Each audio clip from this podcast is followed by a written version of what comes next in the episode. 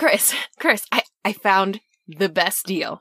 And you know how much I love an incredible deal. Yes, this is why you can't be unaccompanied to Target. What's up, dear? We can use the black vortex. It's right here. And all we have to do is, surrender our souls and consciences? other than that, Um, what? We only have to recruit three other people to submit and also pay a small $200 fee. Wait, and then what do those three do? Well, uh, they find three other people and Is they- this a pyramid scheme? I can't believe you fell for No, no. It's an investment opportunity for the common man, an opportunity for them to rise above their station and become the fittest. Wait, fittest? Hey, you aren't Christy. No, of course I am, dear. Multi-level marketing apocalypse. I knew it. Did you really think I'd fall for this crap? Hey, sorry for being late. hey, is that En Sabah Nur? The pyramid scheme one. No, no, it is a shrewd business opportunity. We're not falling for it. Get out, buddy. Yeah, scram. Well, before I go, I have a timeshare opportunity on the planet Hala. Hala was blown up. Um, uh, I'll call when the time is more convenient. the weirdest stuff seems to happen to us just before we record. Let's do a palate cleanser and talk about comics. Yes.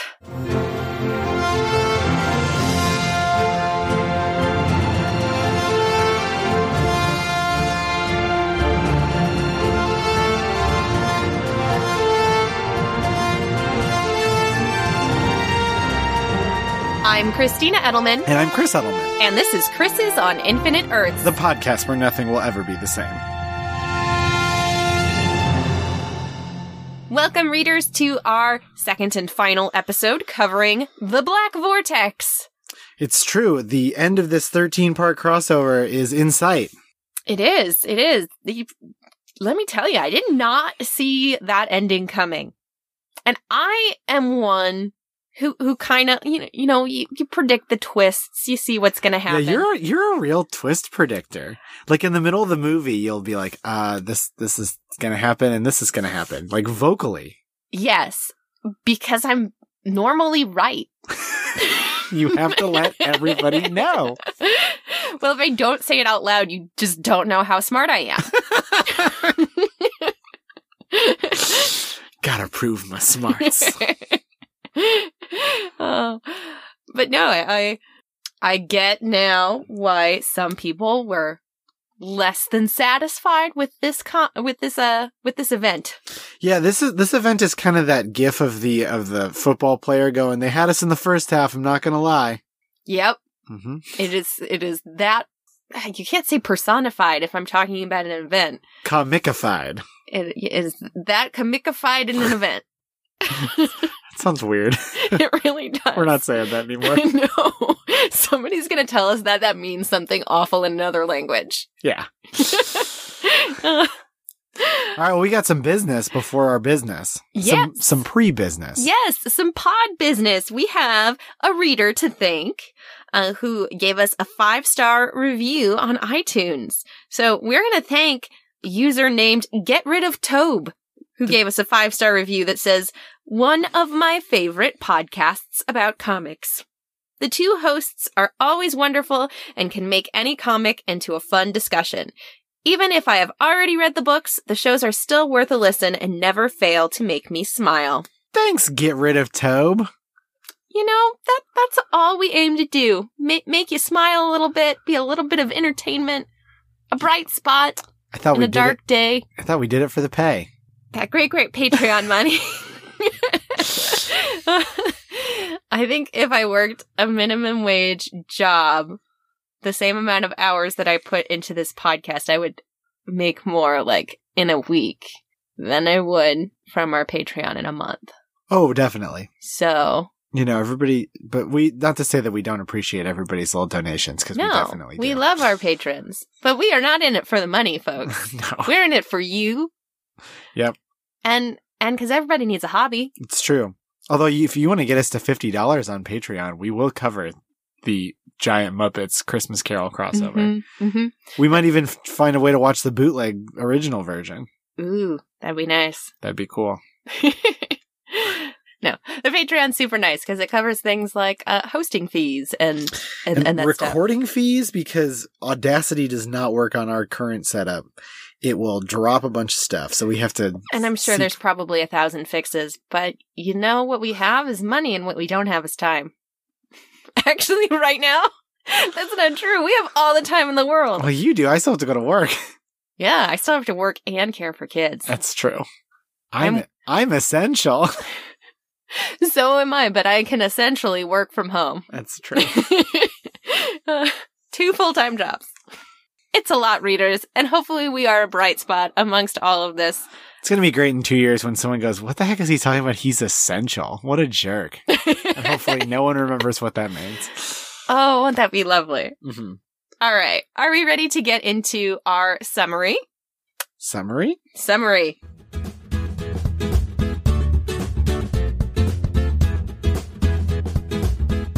Nova number 28, written by Gerry Duggan, penciled by David Baldeon, inked by Terry Pallot, colored by David Curiel, lettered by Albert Deschesne, and edited by Nick Lowe. Gara meditates, attempting to locate the black vortex, while young Sam Alexander is flying through space with it. The black vortex tempts him to use it, which he decides would be a pretty dark sidey idea. Meanwhile, on Mr. Knife's ship, Thane is convinced the humans killed his flock and is seeking Omerta. You know, Rowenge. Sam takes the black vortex home to his room. Teenagers don't always make great decisions. He calls Jarvis and attempts to get help from Vision, as he thinks the synthoid would not be tempted by the black vortex. At dinner, Sam's family is visited by the Collector and Legron the Terrible, who very much want to buy the Black Vortex. Sam figures this is pretty nefarious, and after the black vortex tries to tempt his little sister, he flies off, barely stargating out of the system to escape the collector, who follows him to Spartax. However, the immortal thinks better of crossing Mr. Knife. Poor Nova unknowingly goes to Mr. Knife's ship where he is attacked by Thane, who steals the vortex and powers up just as Star Lord tells Sam to definitely not go to Spartax. Wah wah. Legendary Star Lord number 10. Written by Sam Humphries. Penciled by Paco Medina. Inked by Juan Vlasco. Colored by David Curiel. Lettered by Joe Caramagna. And edited by Mike Marts. We begin this issue with a bang as Thane uses his power for Mr. Knife to encase all of Spartax, including many of our heroes, in amber. Not a great color for our energy right now. Quill and company arrive, and Jean lets the group know that all of the people are experiencing the agony of living death. Quill finds Kitty trapped and apologizes profusely for the whole situation and laments that he'll never get to tell her something. But Kitty, of course, phases out of the amber. However, the heroes find they can't get anyone else out.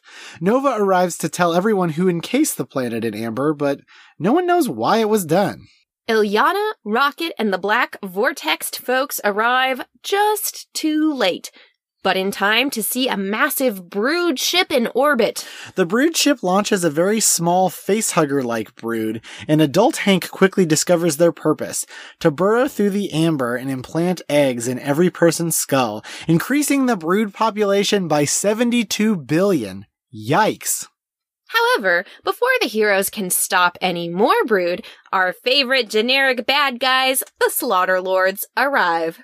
Cyclops number 12, written by John Layman, penciled and inked by Javier Garron, colored by Chris Sotomayor, lettered by Joe Caramagna, and edited by Katie Kubert. Cyclops, still in prison with Groot and Iceman, daydreams about a rescue from his dad.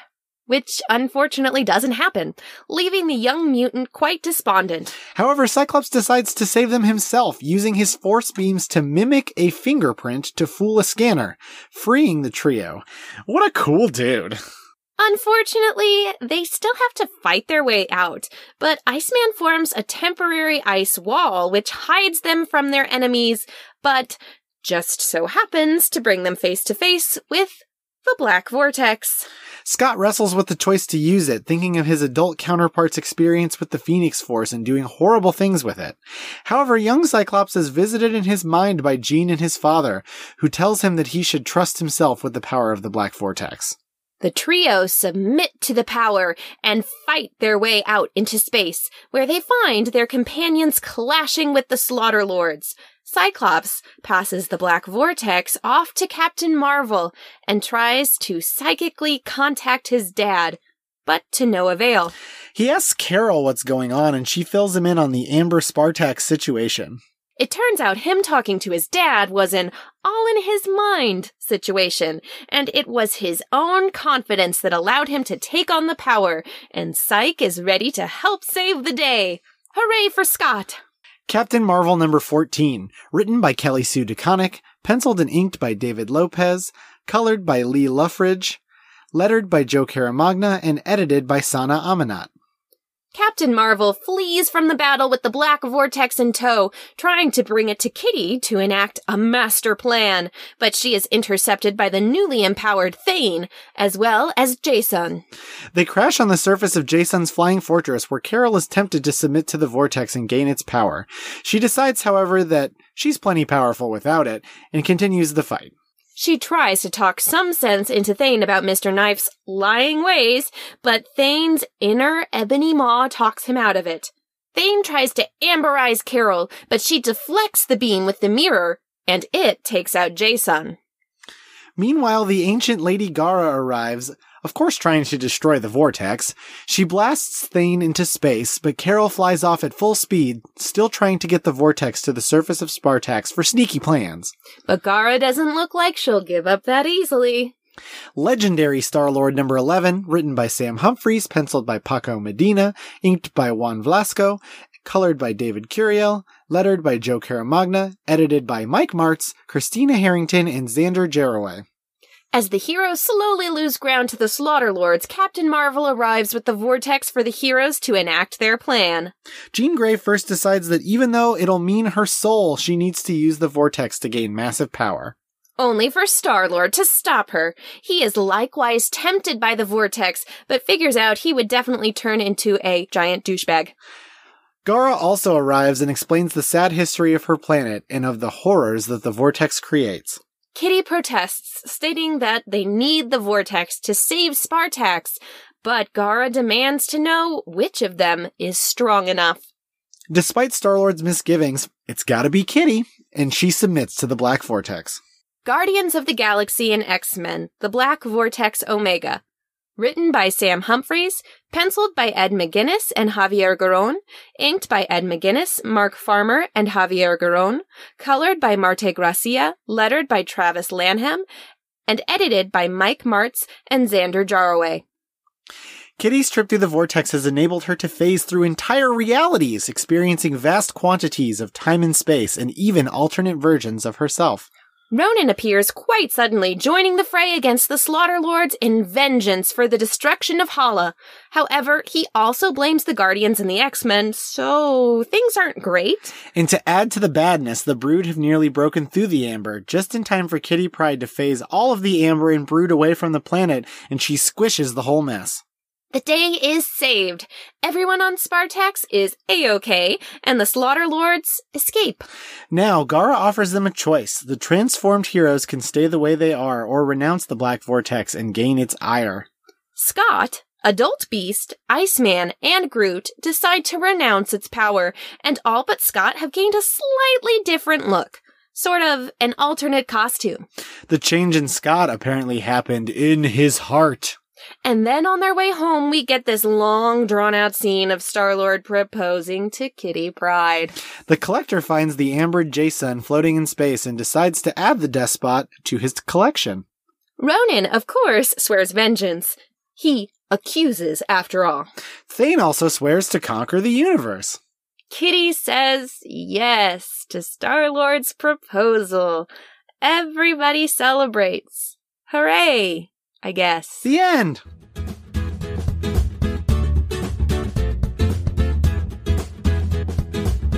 All right, Chris. We made it through the black vortex. We did, but you don't really come out a- another side.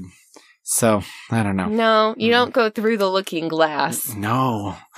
A hundred, a hundred dollars says at some point if the if if the black vortex comes back, someone's gonna find a way to go through it to weird black vortex land. Oh, yeah, it's sort of like an like an antimatter type universe. But but everybody's super rad. Oh, yeah, everybody just wears like really cl- cool clothes and has like awesome powers, but everybody has it, so it's like no big deal. Yeah. So you just go and you're like a tiny little ant and nobody notices you. this got very serious. Or people really do notice you and they're like, what is this? What is this plebeian doing here? Get him Yeah. out. The second, the second half of this comic kind of got me in a weird way, in that some people are very much tempted by the black vortex and are like, no, I must refuse. It, it- you know, absolute power corrupts absolutely. And some are like, I'm, I could just kind of deal with this. Eh, yeah, it's weird because at the beginning it seemed like the black vortex corrupted everybody. Like you nobody should use it ever. But then it just became like, well, if you're a good enough person, maybe you can handle it. Yeah, if you've dumped enough points into Paragon by the end of the game, you can submit to the black vortex and fight the Reapers. So and that kind of feels like a failure to me. Yeah, we we, we got the Cyclops one where it's like like take the power, you can handle it. You're a real hero. And then Captain Marvel is like, I absolutely can't do this. It would be like everything I hated. And I'm like, weird reading these back to. Like, Is Cyclops a better messages. person than Captain Marvel? Like, what are we what are we getting from this? oh. Yeah. I also feel like they kind of um I liked the initial I th- I think there's maybe a question about this later. I think that they really peaked with character designs for the Black Vortex with Gamora and it really just went downhill like every single step of the way. Although I liked Groot's kind of weird fiery demon tree, but he seemed like a ghost rider. yeah, you're right about the peaking. Yep, I- Scott shot his laser or his lasers. Oh, someone's going to be upset with me. Scott shot his force beams like out of a little like crystal in his forehead, and he and he could see. hmm He, he also kind of turned into a grown up, maybe. Kitty just kind of looked like blue, like singul- singularity. Yeah, but then like she Kitty at the end of this still has the power, Right. but, she doesn't really normal. change. She just looks normal. Right. Like, I feel like reading the second half of this, the entire point of this crossover was for them to have cool cosmic naked kitty. Um, and Is this- like this, this fairy upsetting? tale proposal. You want you, cool? like, co- don't get me wrong, cool naked cosmic kitty was pretty cool to look at. Like, I liked her being super powerful, but the culmination of this being, I don't know, whatever sort of happily ever after that they were going for. there was lead up to it before this. I think it's important to note that that yes, yes, Mm. that Kitty, like, this is not like the beginning of their relationship or something, that this has been an ongoing relation. But this happening in an event, Mhm. I don't know. I guess they wanted to make it a obviously they wanted to make it a big deal. yes. It it just feel like feels like it doesn't belong here. Yeah, I suppose that's true. I mean, this is this is another Unless this whole marriage between Guardians and X-Men was just to culminate like to create this marriage between a Guardian and an X-Men. No, I think it was just because Bendis was writing both and he just wanted to jam them together. Although, like, Guardians and X Men as an overlap is not that strange to me because the X Men go to space almost more than anybody else. Yeah, I think we talked about that some They're always last in space. episode. So Constantly in space. Right now, part of Krakoa also in space. I just hate how much Kitty reiterates that she hates space. Yep. In the second half of this, when literally her story right now is going on in space, and then she will go on to take on the mantle of Star Lord and, like, is dating this guy who lives in space. Like, if you don't like the ocean, you're not gonna date a marine biologist. I'm sorry. Yeah, If you hate hanging out on the beach, you're not gonna, like, hook up with the surfer Mhm. like i don't know uh, other other strange combos you know if you you know are let's see let's see if you're terrified of I love these metaphors. Please continue. I gotta keep them coming until you jump in or tell me it's enough. you know, the rule of threes is very important. You're not gonna date a hairstylist if you don't ever want to cut your hair.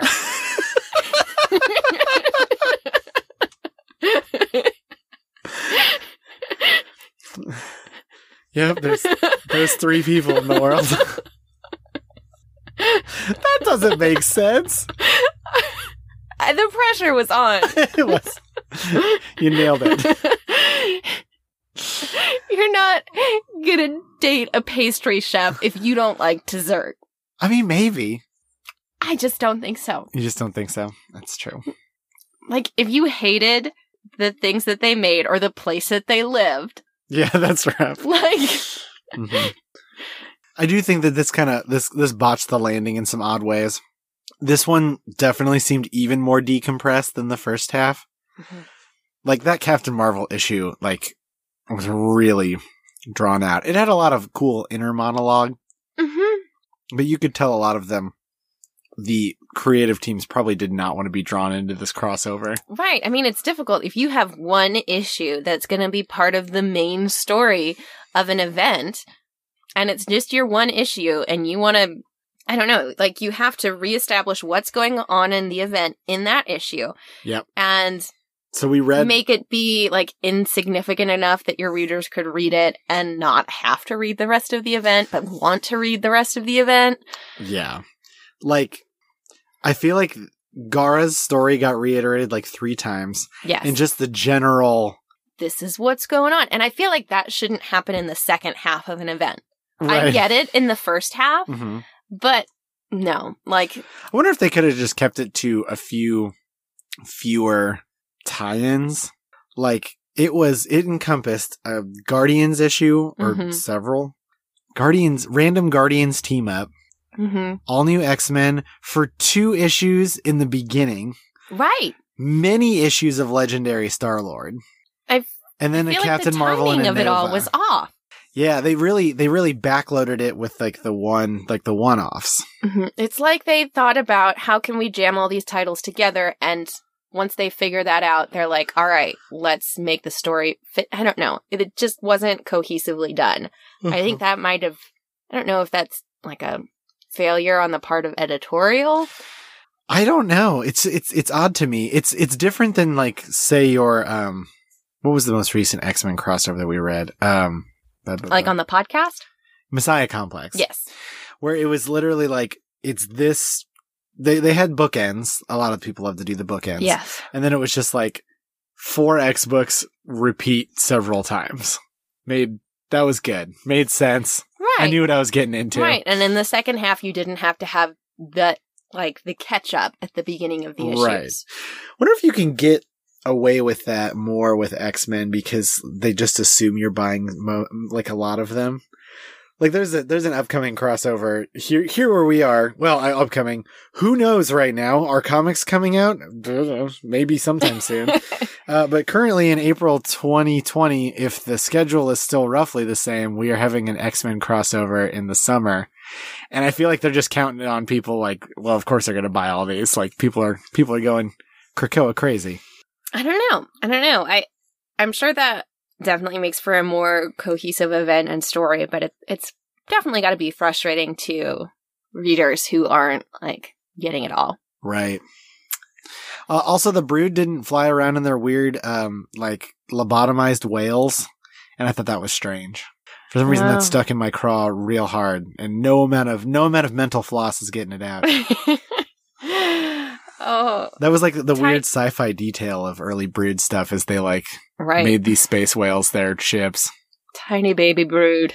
Those were, those were a little, those creepy feelings. Oh, and they like Uh. Beast ripped one open, and it had like uh, like all it was just eggs all up in it.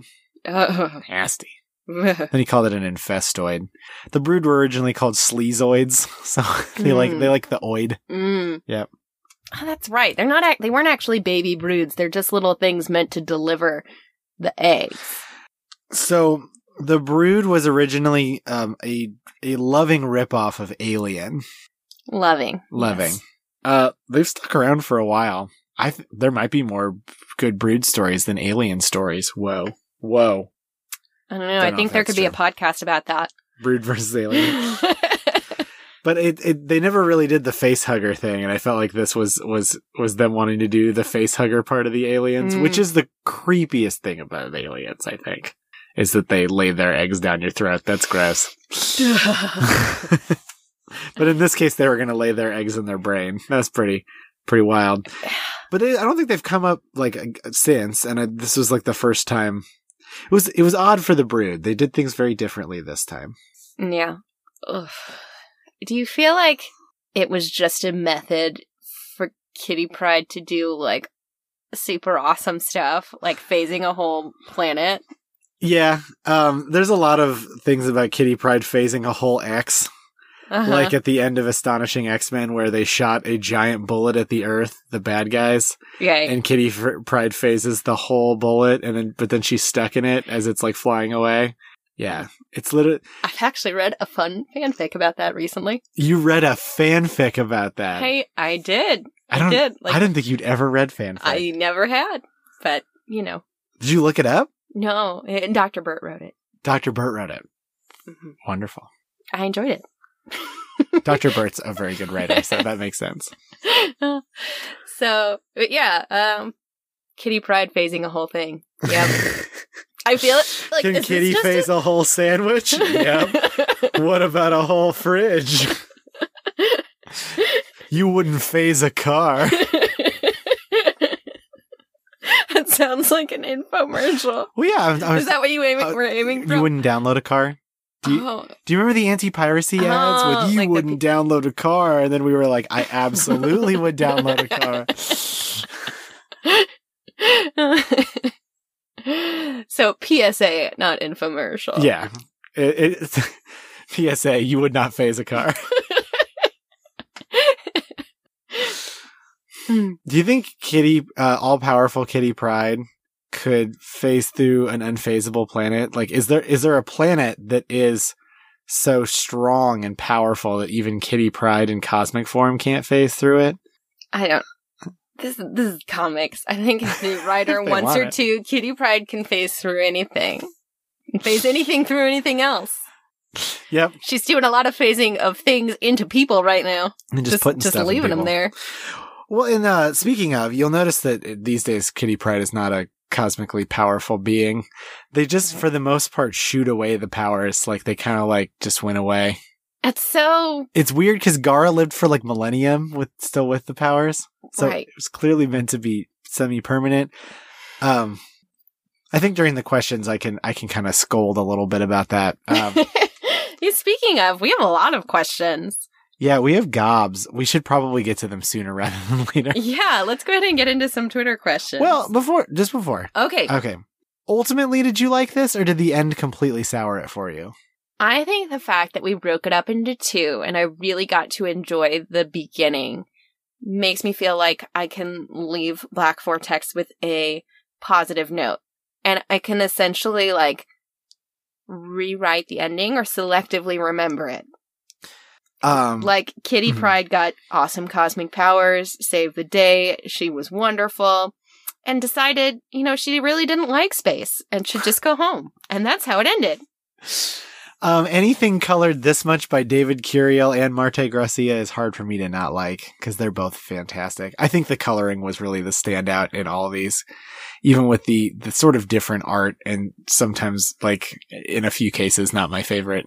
Although a lot of these artists are like people I love now, like David Baldeon Mm-hmm. did recently did Gwenpool Strikes Back, which is like phenomenal and is going to be working on X Factor.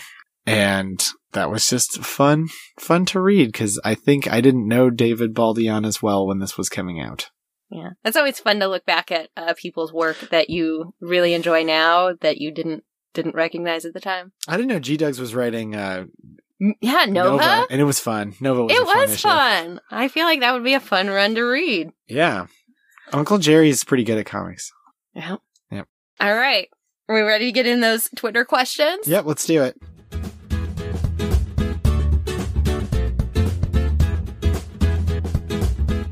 Right. So first up, we have a question from uh, Niravel.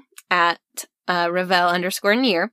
One of the bigger criticisms around Bendis, especially of that era, is that he tends to have obvious favorites and less favorites in the cast of his own books, as shown by the amount of actual exploration of character and lack thereof. Does that statement ring true to you? Yes, but I don't think it's like I don't think he he has, you know, full rein on this. But I do think to some extent he likes to kind of throw his his his creative weight around with which characters he can and can't use or like which ones he's going to use. Mm-hmm. And I think that if he is somewhat forced to do certain characters, I think he tends to sort of not use them as much. I don't know. Uh, It's hard to know what, how the kind of cast of this was decided, but this is st- during the schism era. Mm-hmm. So it is wild that Storm and Beast are like the only people from the Wolverine school who yeah. are in this. And I wonder if he's just like, I just really want Storm and Beast. And they're like, okay. yeah. Mhm. Yeah, that is interesting. The fact that Storm and Beast are on such different pages, even throughout this event. Storm Storm does not get to do a lot in the back half. She had some really cool moments in the front half. Yeah. Makes me makes me sad. I mean, Illyana did, got to do some fun stuff in the beginning, and then I feel like we just didn't see her. She she just got used as like a teleporter. I think it has something to do with the fact that this back half was so indiv- was so like let's throw some solo titles in there. Yeah, we shouldn't have had solo, solo titles in this period. Not that they weren't I don't well mind written, a few of them, but they should have made them. They got clumped at the end. right? They're like a Mm. they're like a bit of baking soda that you didn't realize you mixed in in your pancake. You know, you want baking soda in your pancake. You just don't want to taste like a big clump of baking soda right. in your in your pancake. uh, all right. Um, and our next question comes from Hey Podcast I listen to uh, at Drew underscore and I screenshotted this and now I can't read the uh, at Drew underscore Guy G Y. GY. Yep. Mm-hmm. Uh, what's your take on the O5 coming to the future? In some ways, I feel like it's the center of Bendis's run, but I also feel like it dragged on. Yes, it dragged on. It did drag on. Um, I liked it. It got me. It, it got me kind of excited about comics again. And uh, all new X Men was Stuart Immonen teamed up with Bendis, which is pretty great. I feel like they ran out of things for them to do and just didn't know what to do with them. And it, Yeah. it, it feels weird in retrospect that they're not here. So there was just this time period where they were here. Not a ton got accomplished with them, Mm-hmm. and uh, ultimately all kind of got reset to nothing.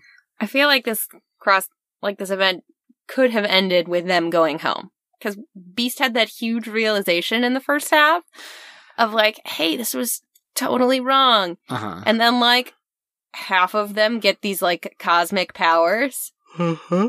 And I, when we cover extermination, your mind is going to be blown. The only person who keeps their powers long term is Archangel. of course he does. Yep. But it's funny because he still gets kind of nerfed in a way that he still has to be like roughly as powerful as the other X Men, as opposed to just guy with wings. Uh, all right. Um, our next question comes from Adam Rack at Arthur Stacy on Twitter. Uh, what's cooler, the Siege Perilous or the Black Vortex? Okay, I had to look up what the Siege Perilous was Oh, it's because I it's wild. am not into Arthurian legend. Oh no no no! This is the Siege Perilous from Claremont's X Men. What? So you maybe looked up. The I looked up the wrong thing. Yeah. I looked up like this. Okay, I was like, obviously the answer is the Black Vortex here because the seat that kills you if you sit in it. Like the Siege Perilous in X Men. That's hilarious. I was like, I'm going to be prepared and look this up because I don't know what it is. okay, explain to me what Um, this is. It's like a was it's Adam, a doorway that you walk through. and when you go through it, it like resets, it like changes your life. Why did they name like- it that? Cause it, I think, cause it has to do with the Arthur stuff. Oh, okay. Yeah. Well, that sounds like such a so you go through this this portal and Uh-huh. then and It it changes. right? But like the X Men all did it because they were in such um like s- such a period of despair that they were like literally anything's better than this, and a bunch of the the Australian outback X Men walked through it, Oh, and it it they they all just sort of like popped up in random places in like various ways. I actually, it's from a storyline perspective, the Siege Perilous is really cool. I don't think you can do that much with it. Um, Right. But the Black Vortex, I feel like th- this was the this was the story you could do with it. So I don't know. The Siege Perilous is probably cooler. I think it it led to some interesting X Men stories. Okay. It doesn't, but it literally just like just like changes you. Oh, okay. It doesn't like make you, it doesn't like physically change you. You just like get a different life. Um, no, thank you. I'm gonna go with the Black Vortex. Oh, okay. Um, I just want to look like really cool and ripped. Um, I don't want my life changed. the Siege Perilous is kind of that that uh, song "I Will Buy You a New Life." Oh, Yeah. uh huh. Kind Mhm. of that. All right. Uh, Globert Secundus at uh, Robert Secundus on Twitter says uh, has two questions, and uh, we'll we'll we'll go with them back to back. Uh, does Brian Michael Bendis, you know the comic book writer, know what a vortex is? No, they spin. and what do y'all think of Bendis speak? Oh wait, Bendis speak? Yeah, yes, Oh, you're talking about Bendis speak. you're doing a bit. Oh, uh, uh, uh, I'm doing a bit. I thought, I thought, I thought you and I were doing a bit. This is a bit. A bit? That's what we're doing right now. Is a bit. It could be a bit. It's been 22 pages of comics. We gotta stop. uh, I like it at times. It it can be really overused. All right. And um fail you, you didn't say what you think of Bendis speak, Christy. we did a bit. the bit is the answer.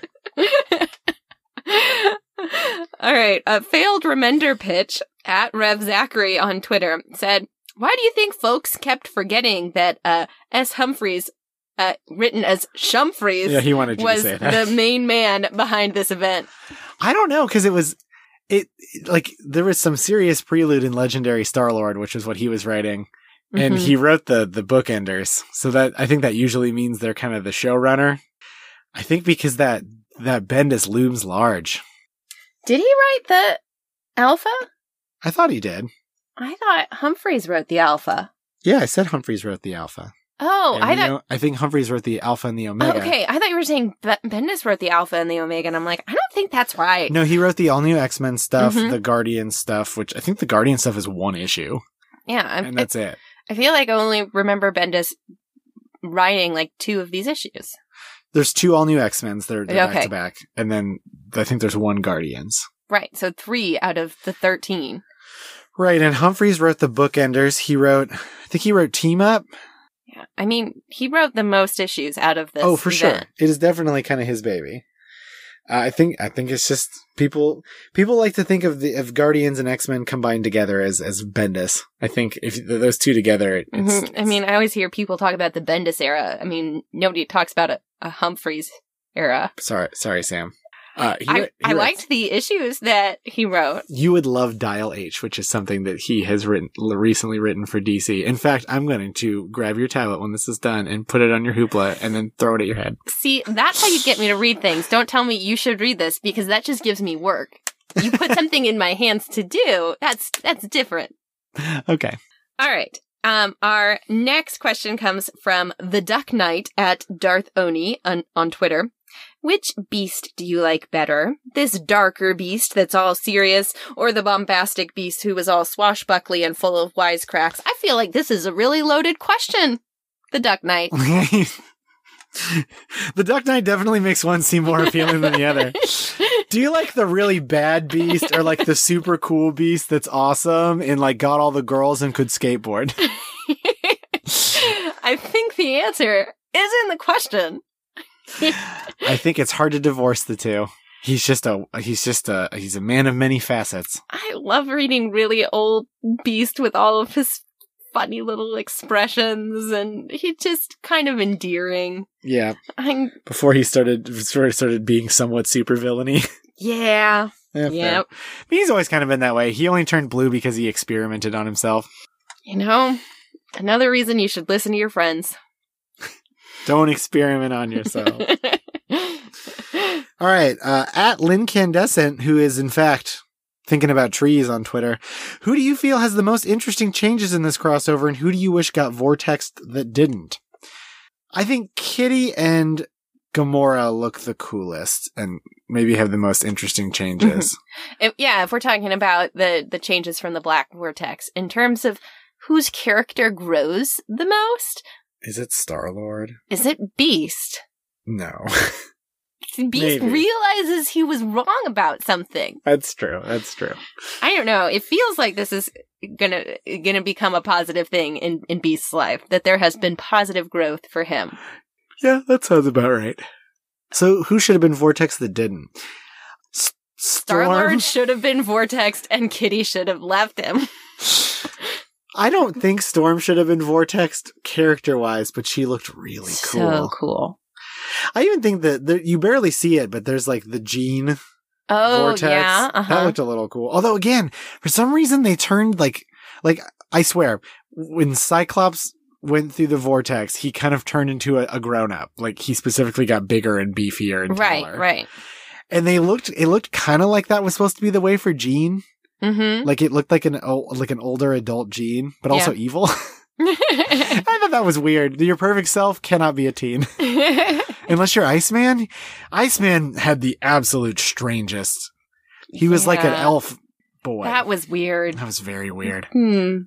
That was like when um that's like a Magikarp to Gyarados, but like in reverse. All right.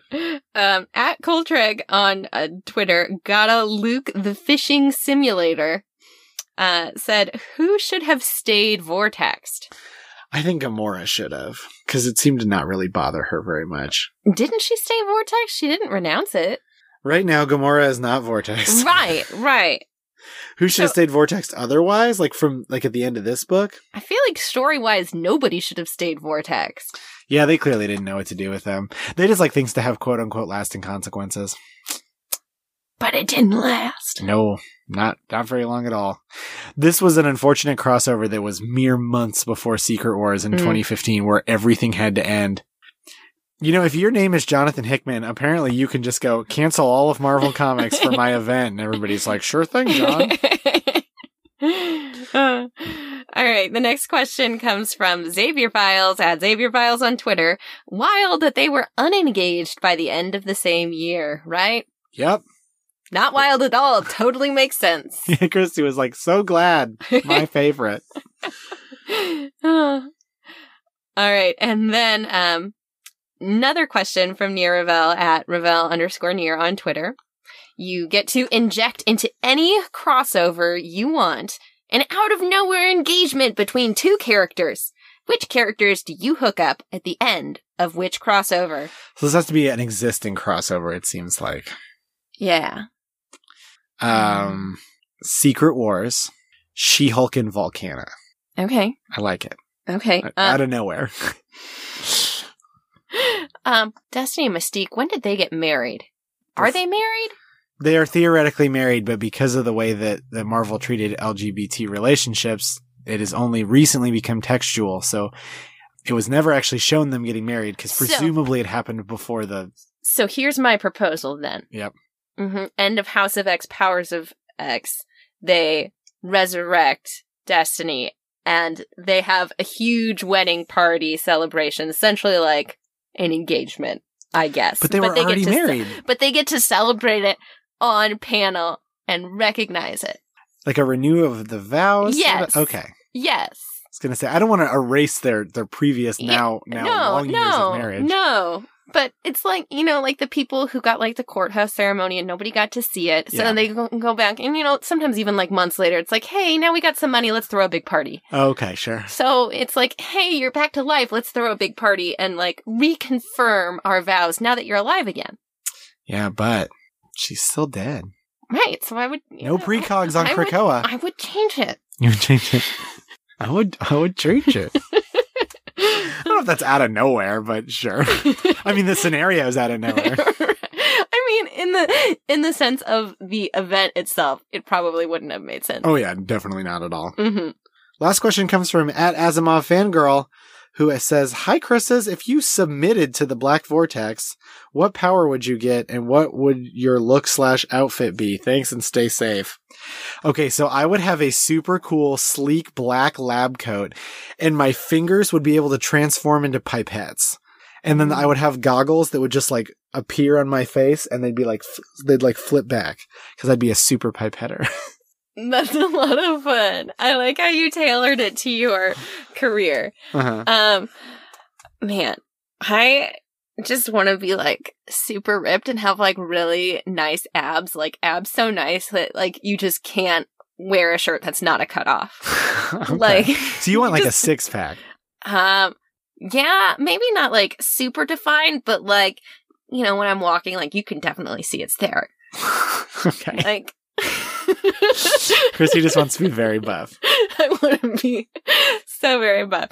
But now you're like you're talking about stuff related to like your career, and I'm like, what would what would help me in my teaching? I'm just like a lot of eyes, like everywhere, or maybe like eyes on the side of my head. You'd look like a biblical angel. you know, little eye boy esque. Yeah. It's not weird or gross. You'd be buff and just covered in eyes. No child would act up in my classroom. You'd be a terrifying monster. All right, well, that's going to be it for Twitter questions. Uh, I suppose we need to move on quickly to accolades. yeah, accolades.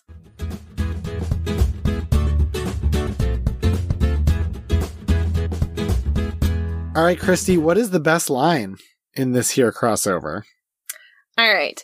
My best line comes from um comes from Nova. I love he says, uh, I'm feeling really freaked out, so I'm gonna shoot a lot. that's pretty good.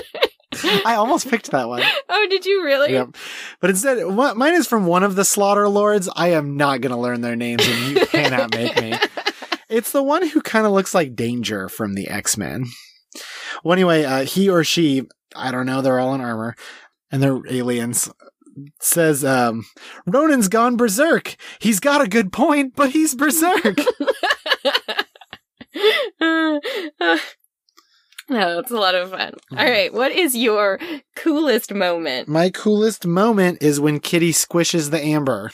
Oh, see, my coolest moment is when she ta removes the amber, like phases it out. Okay, we're you're we're kind We're of very close. very close. very close. Let me show you that. I mean, it's it's just the page, like her cradling this Mhm. amber world. Yep, Uh, it's got flowy hair. it's got Marte Gracia colors. Yeah, it's real good. Marte Gracia is very good at coloring. Uh, all right, and who's your greatest hero? Kitty, Of course, of course, hit it. Daily Double, Matt D. Wilson. Yeah, that that's where I specifically have the uh, the panel of her of her crushing the amber. Oh that yes, looks so cool. squish. She only did a genocide, kinda. She killed a lot of a lot of good brood that day. Kitty kills a lot of brood in general, though. She really hates the brood. She just Uh, very much hates them. rightfully so. Yeah. You know, if you wake up one day pregnant with them, that's that's it's kind of enough to sour you on a species. Kitty's had so many unfortunate brood experiences. Like one of her first X Men adventures was was the Brood Saga. She was like a kid. Ugh. Yep. Uh, now the Crusher Creel Award for silly villainy goes to Um, I had to give it to Mr. Knife for like he's got the black vortex, but he just left it like in a hallway where uh like Groot, Iceman, and Cyclops just stumble upon it. he left it in like the broom closet. yeah, that's pretty good. I'm also giving it to Mr. Knife, although I called him Jason. But the fact that he got hit with the amber deflection, like almost off, like off panel, and then he never shows up again. He goes out like the biggest punk. uh, you love when villains get taken down like a chump. Oh yeah, I love it when they're chumped out. All right, what about your Key of C award? I think the moment would be um, Cyclops' internal monologue with his with his quote unquote dad. Oh, yeah, that's sweet. I think it could be a um, a a a A duet or well a duet for sure, but also like song reprise. Mm, yep. Uh-huh. hmm We love those. We do, We love those here on Chris's. we do. Um, I think Ronan needed a song as he comes in for um revenge. Mhm. I I judge you all. Like, oh, it'd be great. Yep.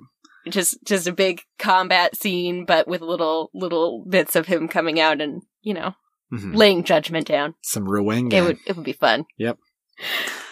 Uh, all right. Well, that wraps up our accolades. and then wraps up the Black Vortex. It does. That's a wrap. So our next crossover is currently being voted upon. Um, By the time you hear this episode, it should be decided, though. yes, we'll announce it on Twitter. Mm-hmm. Um, it is between Milk Wars, which is a very recent, mm-hmm. um, well, not not the most recent, but within the past couple of years, DC crossover, or uh, Siege, which is the kind of end to the Bendis era of Marvel crossovers. I I just absolutely love these Patreon votes because it it it's just a lot of fun. So readers, if if you want to know how these choices came to be, we have fabulous patrons over on Patreon who um, have supported us and got to th- toss in a name into the voting. There were only two two names tossed in this time, so they got a pretty Yep, good some- chance. Somebody abstained. hmm They have the they have the ability to. They just did not want to this time. So our patrons have put forth these suggestions for you all, and you could be one of those patrons suggesting uh, one of those crossovers, or uh, if you throw enough money at us, we'll just do whatever you tell us to for for crossover. for a crossover. We Yeah. will cover whatever you tell us to. yes. In fact, after this one, the next crossover is going to do going to definitively be one that someone chooses for us, and we have no say in. yep, yep, Yep. It's kind of fun. It is kind of fun. I love not having to pick. Oh, can we have our Patreons or, or can we have our patrons decide our like date night stuff? just just leave it all there. what should we eat? Vote on like sushi, barbecue. oh, oh, that would be fun. I feel like isn't that like a I feel like I feel I've seen like a viral thing about that where somebody just let somebody the viewers vote on all of their choices for a day and they wound up like going to another country or something. Whoa. they put forth some pretty wild choices. Yeah, that's Mhm. fair. All right, well, readers, we uh we love hearing from you, so Mhm. please add us at Chris's Pod on Twitter and Facebook. Only if you're nice, though. Don't be mean to us. We don't deserve it. We're not popular enough for you to be mean to us. It's true. I, Be meaner Mm, to popular people. Yeah. No, don't do that. Be nice to everybody. Be nice to everybody. uh, but if you have got a long form message, you can always email us at chrisisoninfiniteearths at gmail.com. hmm And I already mentioned uh, Patreon to you. You can find the link to that in the show notes. Uh, but you can also send us those one-time donations uh, on Ko-fi, That's or true. even recurring donations they now let you as do well. that now. Yeah. So uh, if you want to hit us up there, please do so. Yes. Um, I've also I've I've definitely made exceptions where if people send a, a large one time donation on Ko-fi, I will I will give them a Patreon benefit as a, like a one time deal. Mhm, so mhm. and either way, we shout you out on the show. yeah, that's definitely true. Review us on iTunes. We will also shout you out on the show. Well, I, you know what? If you give us a one star review, probably not going to. Show you. No, no. Oh, sorry. Only five star reviews. Sorry. Thought that my hat saying five star reviews on Facebook, iTunes, wherever you can review podcasts. Yep. But give us those reviews, especially if you're somebody who's like, ah, you know, times times are tight right now. I Mhm. can't monetarily support you, but you can give us those reviews or or tell us tell your friends about us. I love Uh-huh. when people tag us into recommendation threads.